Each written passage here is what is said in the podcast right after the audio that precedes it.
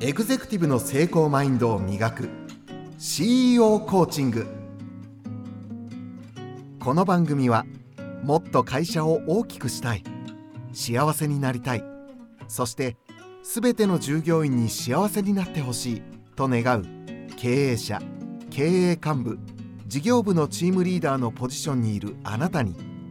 今よりもっと成長できる考え方や行動の理論をお伝えするポッドキャストです。語り手はこの方。こんにちは。エグゼクティブ専門コーチの久野和義です。このシーズンでは今シーズン4なんですけども、ちょっと CEO からですね、ひねりを加えてこんなテーマにしています。それは付き合い上手になる考え方です。付き合い上手になる考え方、何に対して付き合い上手になるかっていうと、それは様々あるだろうということで、これはどなたにでも当てはまると思うんですけども、特にリーダーの皆さんは周囲で起こることが上下が激しいというか、振幅があると思うんで、幅があると思いますので、その部分をうまく乗り切っていくためにいろんなことに上手に付き合う必要があるからと。で、特に外部ともあるんですけども、まず前段として自分の内面との上手の付き合い方っていうのが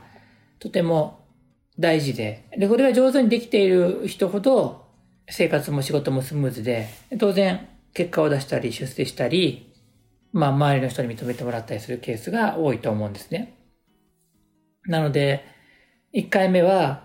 自己嫌悪っていうものを取り上げました。自己嫌悪との上手な付き合い方。それから次はですね、緊張ですね。自分が大事な場面で緊張しちゃうんですけどっていうのに対する上手な付き合い方の話でした。で、今日は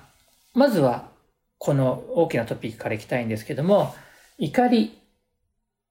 との上手な付き合い方ですね。怒りを上手にいなすって言葉になってるんですけども、真正面から受け止めるのか、避けてしまうのか、この中間みたいなところにいなすってなると思うんですね。ドーンと受け止めすぎると自分のダメージもあるし、これ自分の怒りと相手の怒りの両方があると思うんですけども、とりあえずちょっと両者にまたがる抽象的な捉え方をしていたときに、自分の怒りであれ人の怒りであれを、それを真正面から受け止めすぎると、無傷ではいられないっていうかね、怒りにはそれだけのパワーがありますから。で、かといってもう完全に避けてしまうと、誰か他の人が怒っている場合には無視された、スルーされたってことで余計怒っちゃったりするかもしれないし、自分自身の場合は自分は偽れないんで、怒ってるっていう事実は消えずになかったことにするってことは、ただ溜め込んでるだけですから、それのマイナスというかリスクもあるわけですね。なのでちょっと今最後の溜め込んでるのがなぜ良くないかっていうと、っていう話を先にすると、なぜ良くないかっていう話を認知科学的に説明するというよりは、単純に溜め込んでいくとどんどん溜まってくるでしょっていう、でそれは無理じゃないですかっていうだけの話なんで、特に科学的ではないんですけども、溜まっていったものはいつか爆発しますから、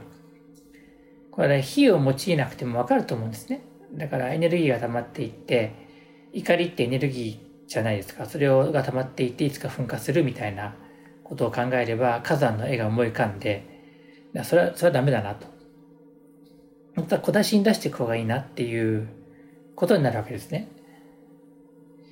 だからこれが自分が出している場合も、誰かが出している場合も、小出しに出していく環境を作り、整え、あるいは自分のためにも人のためにも出させてあげるっていうか、そういうのは基本としてはあると思うんですね。で、ドンと受け止めすぎると、怒りというのは論理と感情がごちゃ混ぜできますから、感情はドンと受け止めすぎるともう処理がしようがないんですね。そのまま飲み込むしかないですよね。で、論理の部分は完全に論理的であることがないので、多くの場合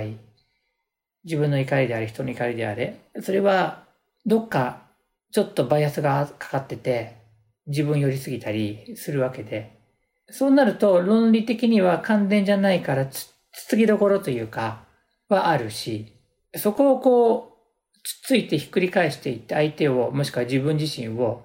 追い詰めたところで特に何も生まれないですよね。なのでやっぱり真正面から完全に取り組んじゃうっていうのは、感情の部分が処理されている状態であればいいんですけど、そうでない場合は、だいぶリスクのあることにはなると思うんですね。だから今お話ししただけでも聞いていただいたら分かると思うんですけども、この怒りっていう要素も分解していくといろんな側面になるっていうことが感じられれば、まず第一歩かなと思うんですね。怒りは感情なんですけども、感情に論理がくっついてやってくるからややこしいわけで、それぞれ分けて対処すればそこまでの問題にはならないと思うんですね。で、このポッドキャストは、経営者とかリーダーの方のための話になりますから、じゃあ経営者やリーダーが起こる怒りを感じる場面っていうのはどういう時なのかなってちょっと考えてみると、仕事の場面で誰かが、それは中の社員なのか、あるいは上司なのか、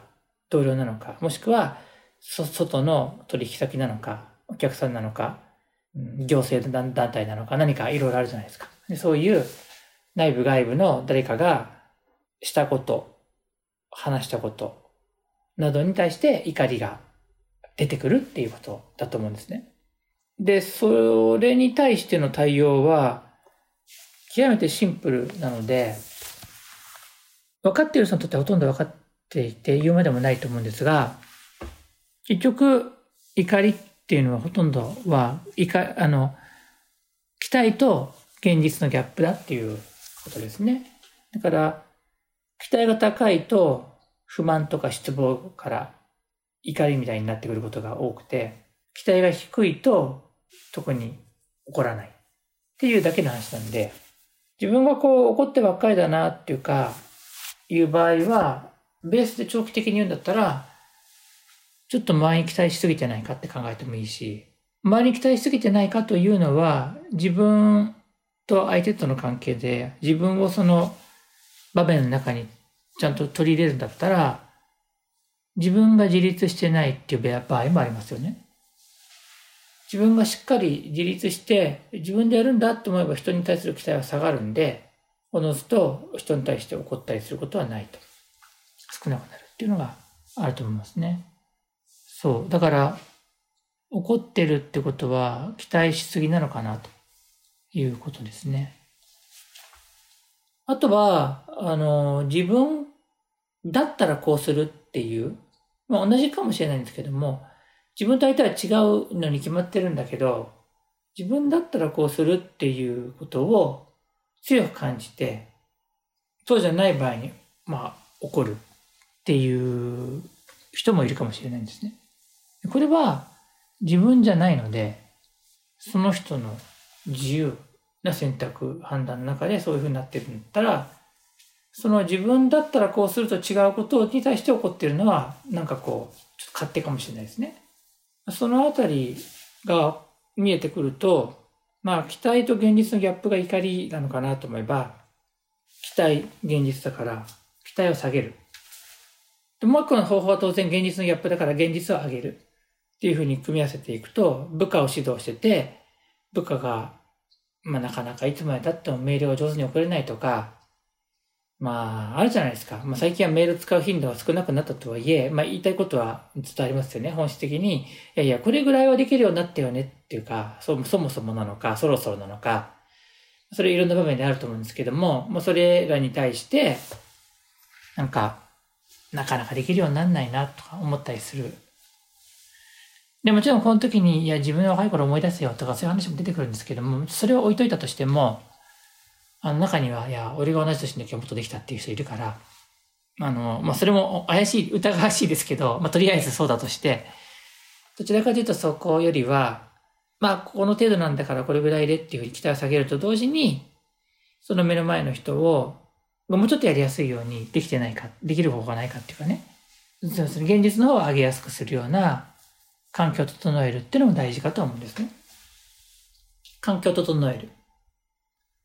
やりにくくなっている環境になってないかですよ。環境を整えてあげるのは、より抽象的な視点を持っている上位者だったり、年齢が高い人ですよね。だから、その相手の人が現実的な今の能力を上げようとしても変わらないっていう中だったら、もしかしたら環境に手こ入れしてあげる余地がないかなっていうことを話してあげるっていう、そういうこともあると思うんですね。まあそういうところです。なので、リーダーとしては、期待と現実のギャップっていう視点をいつも覚えていれば、期待を上げすぎない。もしくは現実を上げていく。現実を上げるために環境整備をしてあげる。手伝いをする。その中に、話を聞いてあげるとか、フィードフォワードをしてあげるとか、いろんなものが含まれると思うんですけども、その人が力を発揮できるようにしていってあげれば、自分の怒りがマネージできるというか、付き合い方が上手になるっていう、そういうあたりかなと思います。もう、これ以外ないので、怒ってばっかりの人は、このような形で期待しすぎないってことと、相手をしっかり応援するってことで、対処していただければいいんじゃないかなと思います。はい。まあ、今日はこんなところですね。番組への感想、それから私への質問は、ポッドキャストの概要欄にあるお便りフォームからお送りください。また次回お会いするのを楽しみにしています。久野和義でした。